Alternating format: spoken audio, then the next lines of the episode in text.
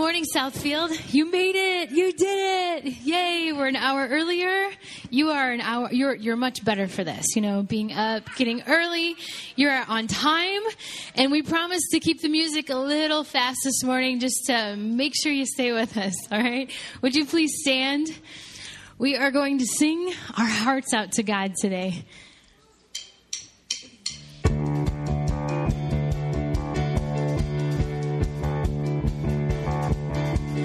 Sing, sing, sing, and make music with the heavens. We will sing, sing, sing. Grateful that you hear us when we shout your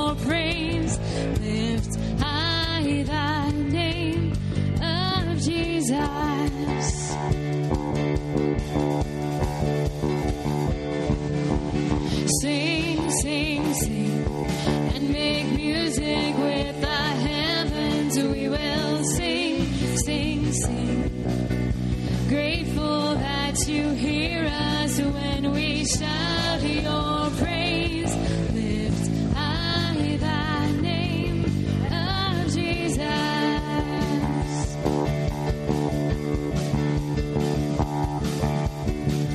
What's not to love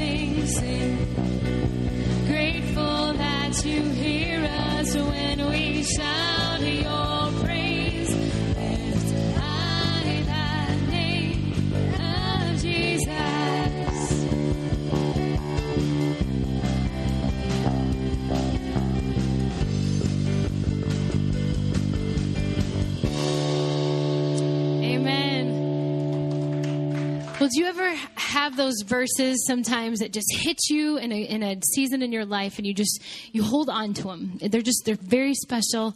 You can just treasure them in your heart. And one of those verses for me is hebrews 12 12 and it says so take a new grip with your tired hands and strengthen your weak knees and i don't know if you've been waiting for god to move if you've been listening and, and waiting for god to speak and just for him to answer you and i know that i know that he doesn't answer right away sometimes. And I know that there are times where we feel like, okay, God, you can move right now, you can move, but that's just not in His timing. And so there are a lot of times that we have to wait on God.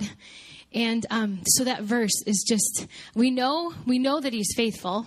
We know that He has never left us and He will never leave us. But we also know that it does. It just it wears us down, and we get tired, and we just we know that God will answer. But we also know that there are things that just just take away our strength. So take a new grip with your tired hands and strengthen your weak knees as you wait on the Lord. Thank you.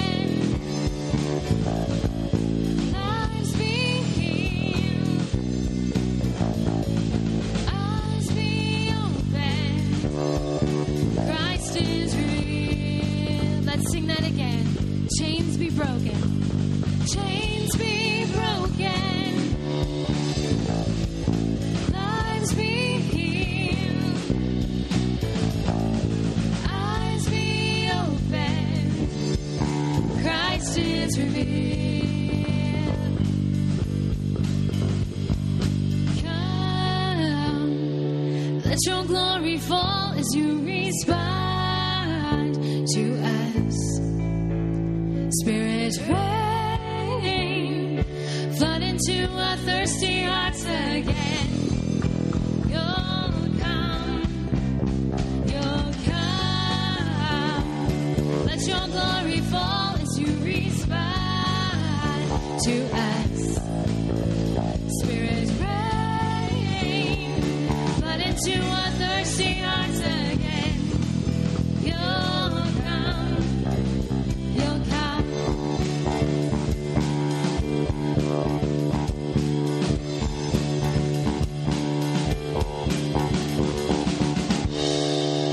Let's pray. Dear Heavenly Faithful Father, we thank you, Lord, for never leaving us. We thank you for always answering us, God, whether it's yes, no, or wait.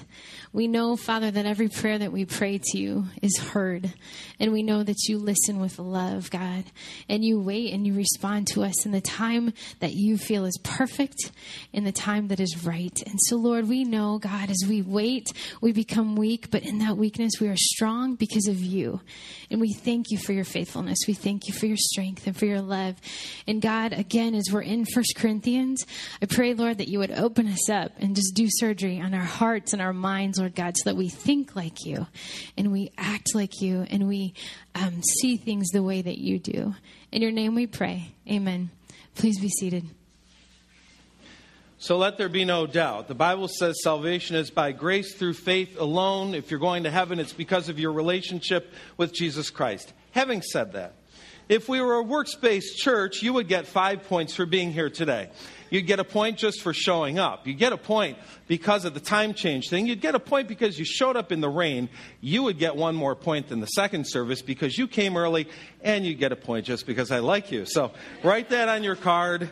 Uh, it's worthless, but hey, it's fun anyway. It is great to see you this morning. As you walked in, you were handed a folder by a very cheerful greeter, and uh, on the inside of that folder, you always find two things. You find a, an offering envelope, and you find a card in order to uh, respond. There's a place on the back for you to be able to write prayer requests if there are things that you want to relay to us, relay to the rest of the church, so that we can be praying along with you. And there are also some uh, things that we like for you to check off. This little box in the back corner on the right.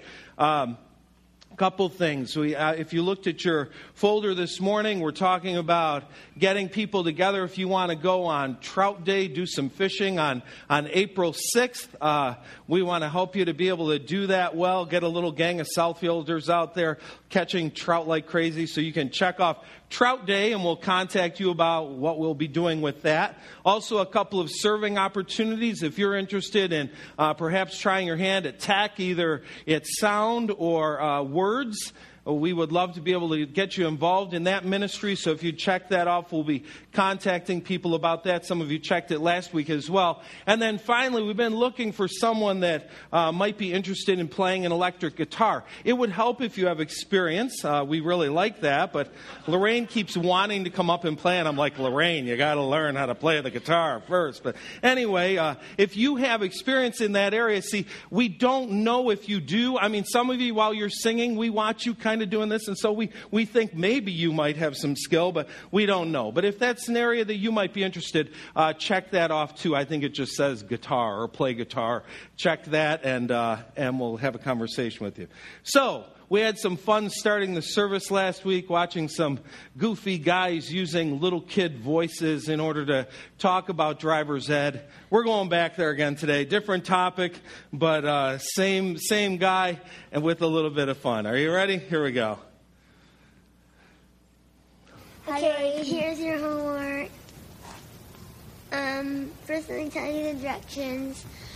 Um, what's four takeaway five? One, two, three, four, five, six. Takeaway. What's six takeaway one? One.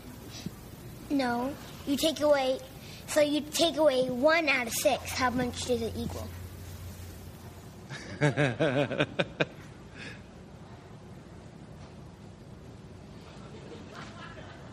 What's five? Ten minus one. I don't know. One, two, three, four, five, six, six, seven, eight, nine. Ten. Nope. Take away one. How much is this? One, two, three, four, five, six, seven. Nope. One, two, three, four, five, six, Six, seven, seven, eight. And one, and one more. And add one more. How many does it equal? One, one, two, three, four, five, six, seven, eight. One. It equals, it makes nine. See how you take away? You take away one, and it equals, One. Mm-hmm. do you get it now? Yes.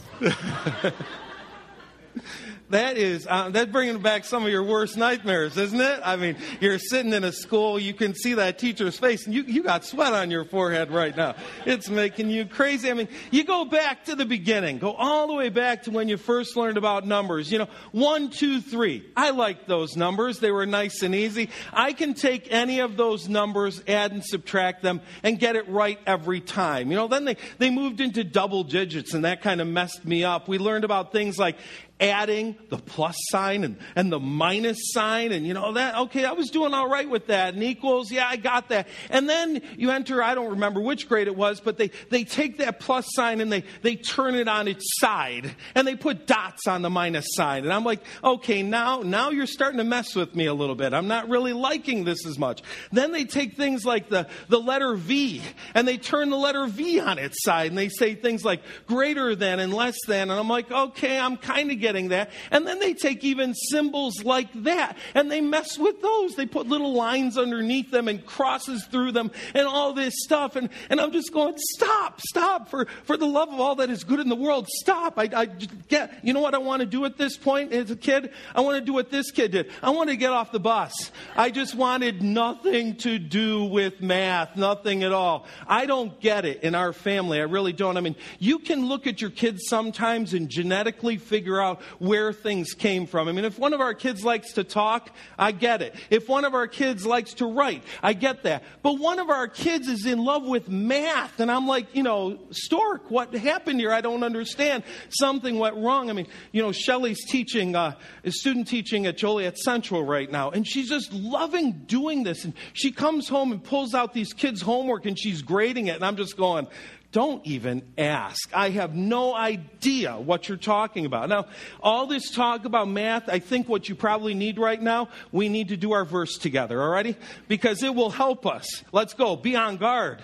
Stand firm in the faith be courageous, be strong, and do everything with love. You, you need some courage. You need some strength. If you're going to approach this math thing, you got to have it. You really do. Chapter 6 of 1 Corinthians, believe it or not, this all relates. Chapter 6 of 1 Corinthians, Paul has a math message for the Corinthians. It's pretty simple. He's actually in this chapter talking about three different topics. We're going to hit them all today because they all have the same thread running through them. They all have the same basic theme, and they all relate to this symbol. Every one of them relates to this symbol. You know what Paul is saying to the Corinthians? You are greater than this.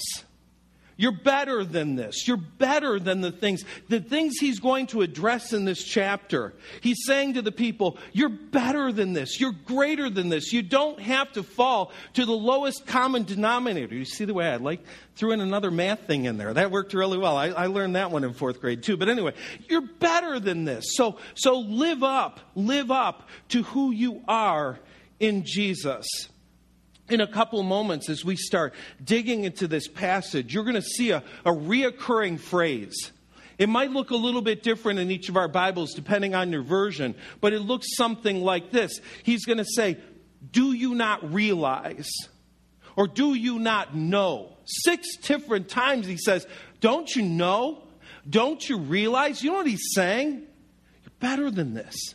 Don't you get it? You're greater than this. You can do better. Don't live to that very lowest level.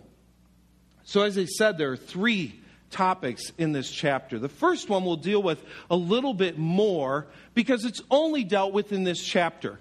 The other two chapters are the other two topics are revived throughout the rest of the book. So we won't spend as much time there today because we will continue to deal with those topics later on down the line. So if you go to 1 Corinthians chapter 6 and you start with verse 1, Paul starts in, he says, When one of you has a dispute with another believer, how dare you file a lawsuit and ask a secular court to decide the matter instead of talking it instead of taking it to other believers. Don't you realize that someday we believers will judge the world? Don't you realize that's the first time he's saying it? Don't you know? So what's the situation here?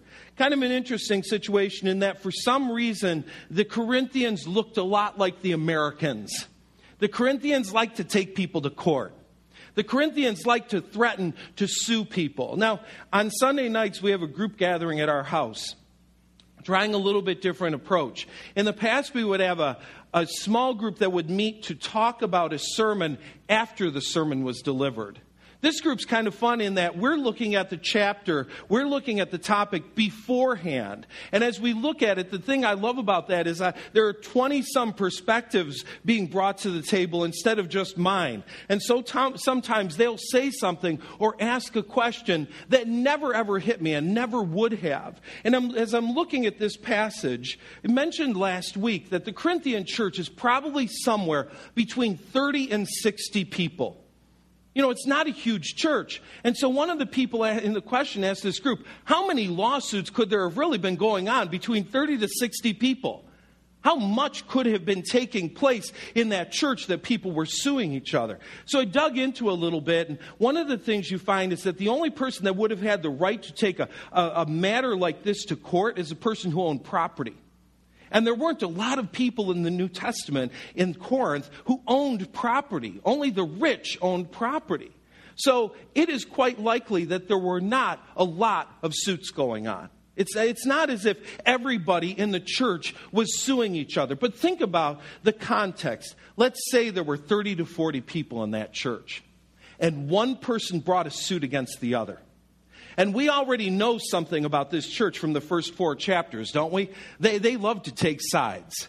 I'm on team Apollos. I'm on, I'm on team Peter. I'm on team Paul. I'm on team Jesus. Now take a lawsuit and throw it into the middle of that room. What do you think happened? It probably looks something like today. Vroom. All the people on this side over here, boom. All the people on the side of this person over here. It would be yet another matter in the church that would cause division. I mean, think about your own family. If your own family has experienced a divorce, what happens as that divorce starts to take place? You just see automatically sides being formed, people going to one person or going to the other. This is what was taking place in the church, that you had these, these sides being formed. Now, Paul says, folks, you're better than this. You can do so much better than this. And he gives a number of reasons why they should not take their matter to a secular court in order to be settled. Now, let me just say a couple things on this. You can't use this passage to say nobody should ever go to court. That, that's not the point of the passage. The point of the passage really is that believers should be able to settle their own junk. One of the things Paul's acknowledging is believers will have junk. We're human beings, and sometimes we have issues that are tough to settle. But as Christ followers, we should be motivated by forgiveness. We should be motivated by Christian virtue. Hopefully, we don't get to the point that we have to take our junk to be settled with someone else. But if we do, Paul says, would you not make your first stop a secular court? Would you actually start try to solve it long before that? And he gives some reasons why the Corinthians are better this better than this, and for that matter, why we are better than this. In verse 2 he says, don't you realize that we believers will judge the world? And since you're going to judge the world, can't you decide even these little things among yourself? Don't you realize, again, the second time in six that he uses that phrase, that we will judge angels? Some of you are going, oh, no, I did not realize that. That's very interesting. Um, we will, we will judge angels, so you should surely be able to resolve ordinary disputes in this life. You see, that's the point that Paul is making right there. He's saying, folks, you're, you're fighting over things that really just don't matter in the eternal scheme of things. I, I raised a quote for you a couple of weeks ago that's been working on me lately. It goes something like this We are not human beings on a spiritual journey, we are spiritual beings on a human journey how that flips our mindset. When you think that you're human with a spattering of spiritual, you'll take one approach to life. But when you realize that your nature is fundamentally spiritual and you're on a human journey right now, it flips our mentality a little bit. The Corinthians thought of themselves on a human journey, and the thing that mattered was stuff. And the thing that mattered was winning. They cared about the little things of this world. And Paul was saying, You are spiritual beings. You're better than this. And part of the point he's raising with them being spiritual beings, and he says, At some point in this universe, you will be involved in judgment alongside Jesus Christ. You'll judge the world with Jesus. You'll judge fallen angels with Jesus. Now, if you are going to be able to settle those kinds of disputes, why in the world can you not solve a dispute with your brother or sister in Christ? He's saying, live up to who you are, live up to your stature in Jesus. He's going on and he says, if you have a legal dispute about such matters, why go to outside judges who are not respected by the church. Now, you got to understand here, Paul is not saying that in some way the court system was corrupt or there was some kind of problem there. He's basically saying you should have a greater respect for people you know who actually follow the Bible, who actually follow biblical principles, as opposed to people who are going to settle a matter from merely a, a secular perspective. He says, again, you're better than this. We're greater than this. He says, I'm saying this to shame you. I mean, now he's not holding back. He's just saying, this thing is falling apart. We're in a real mess here right now. It's really falling apart. Isn't there anyone at all in the church who is wise enough to decide these issues? So again, he's taking it a step further. He's saying, okay, so maybe you don't buy into the fact that you're larger than this, that you'll judge angels, that, that you'll judge the world. But certainly as you look around the room, there's got to be somebody you spiritually respect. There's got to be someone in the room that you could go to and say, Would you help us through this? You may even decide ahead of time, listen, we will, we will go through some form of uh, binding arbitration here. Whatever this person decides, we'll go along with it because sometimes a dispute is tough to resolve. But he's saying, can we not at least resolve this between ourselves as believers? Now, now look at the last part. It says, but instead, one believer sues another right in front of unbelievers. I think in this part of the verse, we've hit on the core of the whole thing. He says, You know what you're doing? You're dragging the name of Jesus through the mud. You are taking the reputation of Jesus and you are dragging it through the trash. Because what happens when a person who is known as a Christ follower comes to someone else with their problem who's not a Christ follower? They say, hey, you're no better than us. For crying out loud, your, your faith is making no difference in your life. Your faith isn't even helping you to resolve this simple matter between two people. And so Paul is extremely, extremely upset about the reputation of Jesus and what's happening to the reputation of Jesus as these people worry about these common things of the world, these things that are so small. He's saying, You're spiritual beings. You're better than this. You're greater than this. So why do you care about something so small? Why does this matter? Now, he goes on in the passage in verse 7 to say, even to have such a lawsuit with one another is a defeat for you already. I mean, think about it. Why do you go to court? Well, you go to court to win, don't you? I don't think any of us go to court hoping to lose. Hey, maybe they'll take my money away. This will be great. You go to court because you want to win. And Paul's saying there isn't even a decision yet, and you've already lost. You've already lost because, because you can't even settle this among yourselves. You're already defeated. And then he takes it a step further. He takes it to a level of Christian virtue. He says, why not just accept the injustice and leave it at that? Why not let yourself be cheated? Now, some of you, man, you hear that, and, and there's stuff just tingling in your spine right now. You're like, why not? Because it's wrong. And, and I mean, you can just feel it all welling up in you, and you're saying, no, there's no way I'm going to allow this injustice to stand. And then we're reminded of the words of Jesus back in chapter 5 of Matthew when he says, hey, slapped in the cheek, give him the other one. He takes your coat, give him another. He asks you to walk a mile walk a second. You see, the person who is willing to be wronged, the person who is willing to be cheated, realizes that there's more to this life than this life. There's more going on in this life than just the stuff of here and now.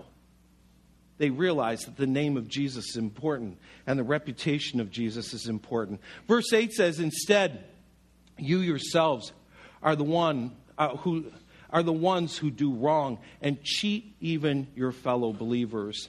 And in this, Paul gives us yet another insight because it's not simply that they were suing each other, but they were defrauding each other. They were cheating each other. And Paul says, Come on. These, repu- these relationships in the church, they're not supposed to be about looking around to see who's got the most cash so that we can go do a slip and fall on their sidewalk and dig into their pocket. We're not supposed to be trying to cheat each other that way. We're supposed to be treating each other like siblings in the body of Christ. We're supposed to care about each other. Now, Paul in the next verse takes a transition that at first you're kind of going, Paul, where in the world are you going here? What, what, what, what's, what's happening here? What are you saying? He says, Don't you realize that those who do wrong will not inherit the kingdom of God. Now, he's already talked about wrongdoing, and he said cheating is wrongdoing.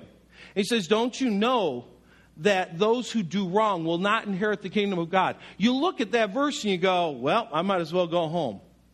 Because we've all done wrong. we will not inherit the kingdom of God. So we might as well have just got that extra hour of sleep, right? And we might as well have stayed dry instead of going out in the rain. Paul is not saying that if you've ever sinned, you will not go to heaven. What Paul is saying is that for a believer, it is inconsistent to claim to be a believer and live in a persistent state of rebellion against God.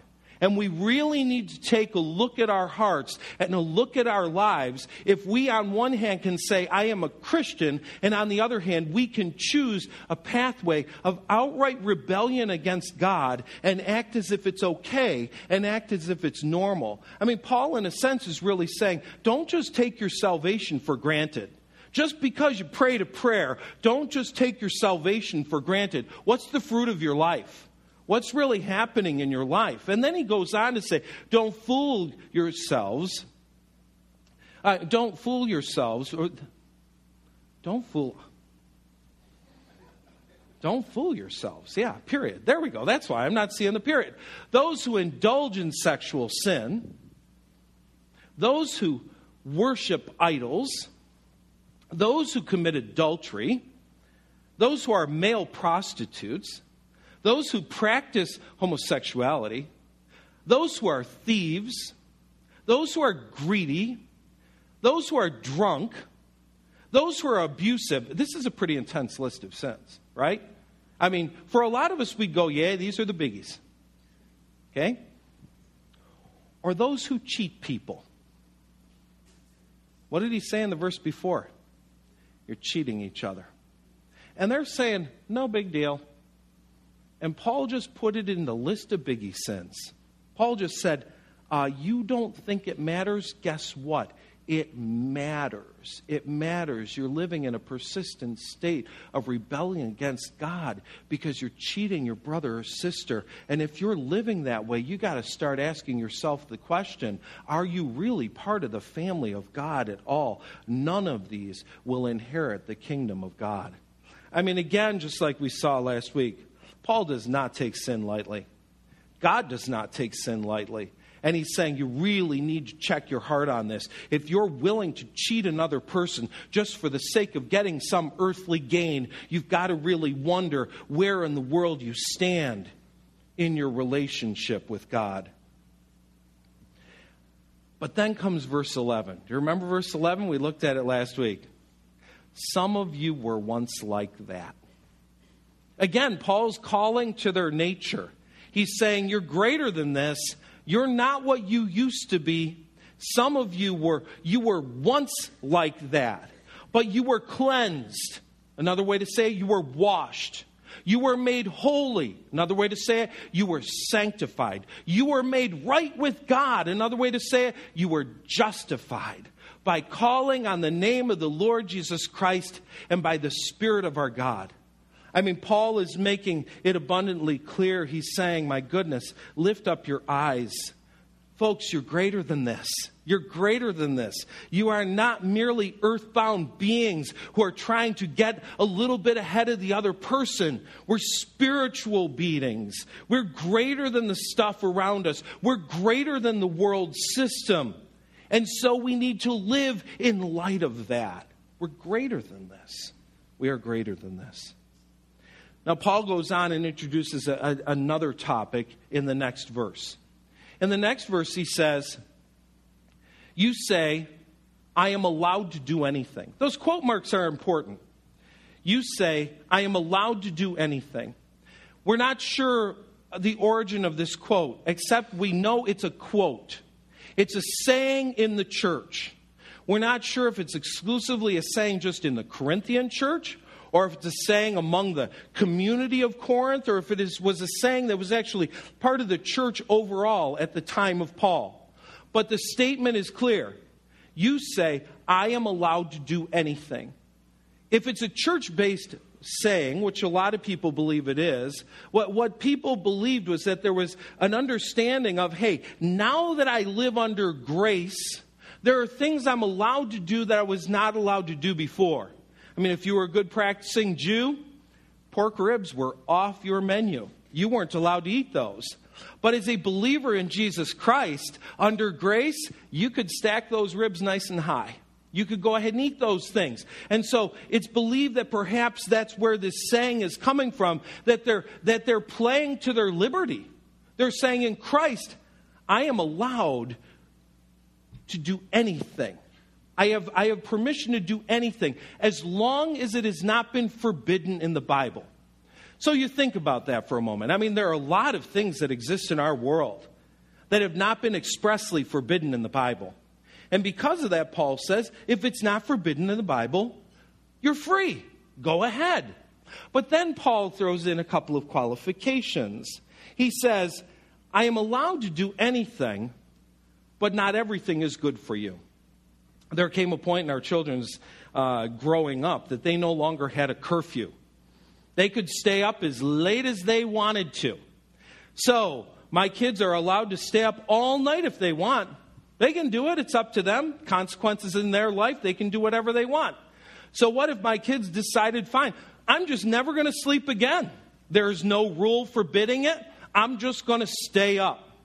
Uh, we know what consequences. You're kind of feeling the consequences of just losing an hour last night. If you never slept again because there is no rule against it, well, Paul would say, uh, you're allowed to do everything, but not everything is good for you. I mean, some of us realize that there are things we're allowed to do. You are permitted to go to the drive up and order a Big Mac. Uh, you could eat 10 if you wanted. You could eat 20 if you wanted. There is no forbidding in the Bible of Big Mac. I've looked. But do 10 of those every day for about a year and see what happens to your physical health.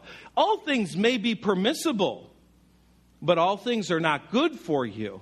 And then Paul gives another qualification. He says, and even though, in quotes, I am allowed to do anything, I must not become a slave to anything. I've got to be careful that I don't become a slave to anything. Paul lays out two qualifications. He says, okay, you have freedom in Christ. There's no question you have freedom. There are things you are allowed to do, but your freedom has a couple of limitations. One, just because you're allowed to do it, is it good for you? It's funny how those words, run off our lips so easily as parent to child, but we have a hard time hearing them from God the Father to our own childish ears. All things are permitted, but not everything is good for us. All things are permitted, but I must not become a slave to anything. Now, there are a handful of sins that we all look at and say, shame on those people for being addicted to X, Y, or Z. How in the world could you have allowed substances to take over your life? Shame on you, shame on you. And we point the finger. I don't know about you. I mean, I look at my life and I got a couple of nice little addictions going. One of them is sitting right up here, in fact. This past week I was at Green Lake, spent some time on the conference grounds. Nobody else there dead silent. It's the kind of thing that terrifies a kid, a guy like me, because I'm there, I'm all alone, and I'm just waiting for this, you know, mass murderer to come jumping through the plate window in the middle of the night because no, they wouldn't find, they wouldn't know. I mean, it'd, I'd be gone. It'd be, it'd be done. So I'm up there, and one of the features of Green Lake, or lack of features, is an AT&T cell tower. So I take this little machine up there, and I'm, I might as well use it to hold papers because that's about what that thing is worth right now. It makes sure that my pages don't blow in the wind. This thing is useless up there. And the first night I'm alone and it's deadly quiet, I can hear the refrigerator cycle on and cycle off and cycle on and cycle off. And I'm just like, I'm going crazy. And there's like this itchy going on in me. And I don't understand why itchy is going on in me. And then I realized why. Well, I haven't been able to check out all my Instagram pictures in about an hour. And I haven't been able to go see, you know, what my friends are doing on Facebook and, and what's been tweeted lately and all. And I'm like, oh my word, I've become one of those people. I become, I need a group. I need, uh, you know, iPhone A. I mean, I just, ah! All things are lawful. But what happens when it becomes an addiction? What happens when you can't walk away from your computer because you got to play one more round of Angry Birds? All things are lawful, but they're not good for us. All things are lawful, but if they're addictive, it's a problem. And you know the problem with addiction? We don't know it until we're in it. Uh, did, you, did you really think you were going to get addicted to Angry Birds? You know, oh, that's cute. And now you dream them. Now they're there all the time. They're with you. You know what Paul is saying in all this? Oh my goodness. He, you know, he goes on to say, You're better than stuff. You're greater than the sum of your desires. Your desires aren't what life is all about. He goes on with that quote, another quote. He says, You say food for the stomach, and stomach for the food. Kind of an interesting quote. You know, basically what that was saying, what, what the Corinthians were saying is it's, it's kind of self evident. He's saying, hey, you know what? Um, eating is a natural activity, so eat.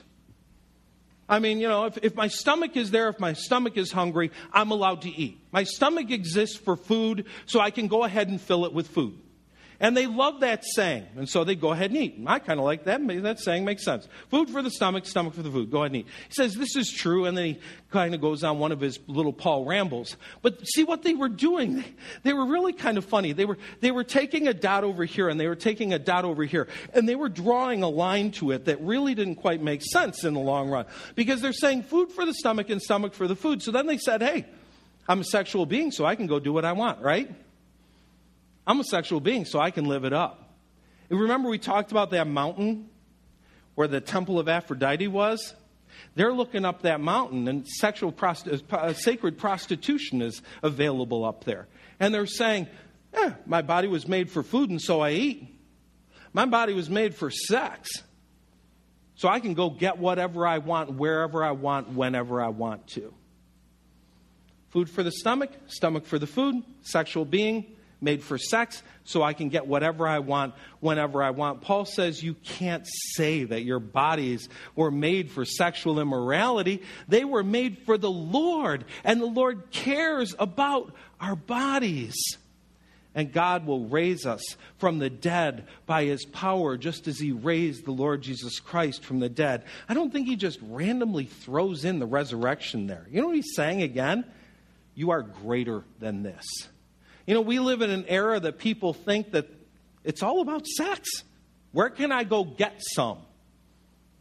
And Paul's saying, My goodness, don't you get it? You were made by God, you were made for God. One day, your little mound of dirt is going to be raised up, and you are going to be a heavenly being. Why in the world would you think that all you are is a sex machine? Why would you think that that is what life is all about? He says, You are greater than this. And, folks, I really believe that the message for us as a church needs to be heard, heard loud and clear. We are greater than this. We don't simply exist to fulfill our natural desires, whatever our natural desires are. Very American thing, isn't it? Life, liberty, and the pursuit of what? Anything I want because I want to be happy. That's what it's all about, right? And so we've bought into, I'm going to do what I need to do in order to be a happy person. And you know what's ironic? God says, I don't care if you're happy or not. You're like, well, wait a second. That's not what some TV guy says. Yeah, he's making a lot of money and he's weird. it's not about being happy, it's about being holy. What does he say? You were washed.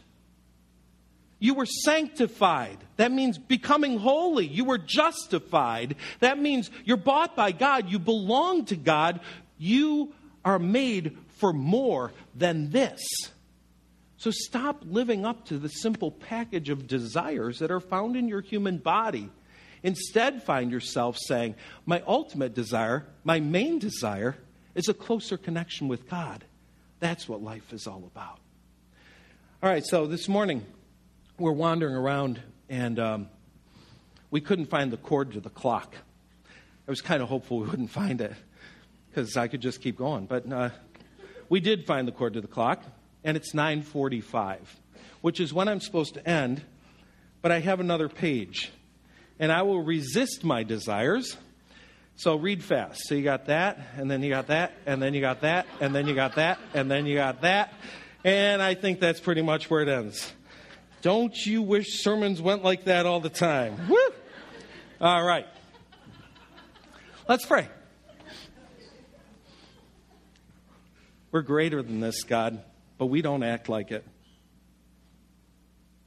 We were bought with a price, but we don't act like it. We are children of God, but we don't act like it. You made us for something so much more than just the junk of this world, but we don't act like it. We, we're great accumulators and we're great defenders of our rights, and we got all that going, but, but you're saying, folks, you're greater than this. I pray that we would start to live up to our greatness. That we would start to realize it would be better to be wronged than to do wrong to someone else. It, it, would, it would be better to not enjoy the thing I might enjoy than to enjoy it and find myself under the control of it. Because the only thing that's supposed to control us is your spirit. And so, God, today I pray that you will help us to be greater. In Jesus' name, amen. Last week we started a kind of a new tradition one that'll last for at least a few more weeks, I promise. Communion tray is coming around to you. In that tray, there's cups around the side, cups of, of juice that we get the chance to drink and be reminded of the blood of Jesus that was shed for us. Again, we're, we're greater than this. We were bought with a price. And in the middle of that tray is bread, bread to remind us that, that his whole body, just like a whole loaf of bread, was taken and broken and crushed and we get the chance to participate in eating that bread together. Communion is intended to be a beautiful symbol. And so we're trying to enrich the symbolism in this way. When the tray comes to you, take the piece of bread from the middle and immediately put it in your mouth. And by doing so, what you're symbolizing is the relationship that you have with Jesus Christ, the individual relationship that you have with God through Jesus Christ. But then when you take the cup, would you take the cup and just hold it? And, and we're going to take the cup and drink it together, all together at the same time at the end of our time of meditation. And we're doing that not just to symbolize the individual relationship we have with God, but the relationship that we have with God as a family and the relationship that we have with each other. So, when the bread when the tray comes, take the bread immediately and then go ahead and hold the cup and we'll take it together. Lord Jesus, I can't think of a different word right now than grateful. I'm simply grateful. We are all grateful for the sacrifice you made for our sins so that we can be greater than this. We can be greater than the junk of this world. We know stuff is just stuff. We are spiritual beings bound for a heavenly place, citizens of heaven and not of earth. God, I pray that you will help us to live like that every day. As we, as we walk out of here this week, I pray that again and again and again we would hear that message of Paul ringing in our ears. You are greater than this. You are greater than this. In Jesus' name, amen. Our servers will come right now and receive the offering. You can go ahead and, and put your uh, card in there as well as your offering at this time. And have just a couple of reminders for you as we head on our way.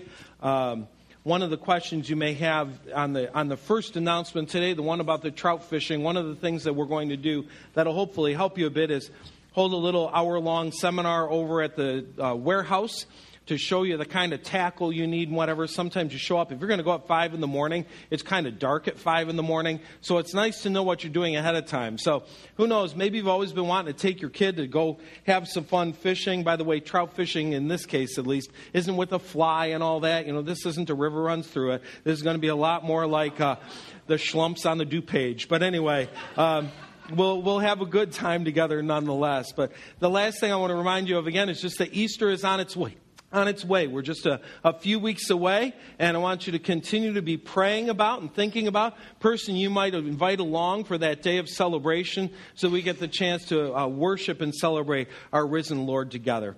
Why don't you stand up and we are going to sing, get that blood flowing again, get some energy before we get on with our day. We're going to sing Hallelujah.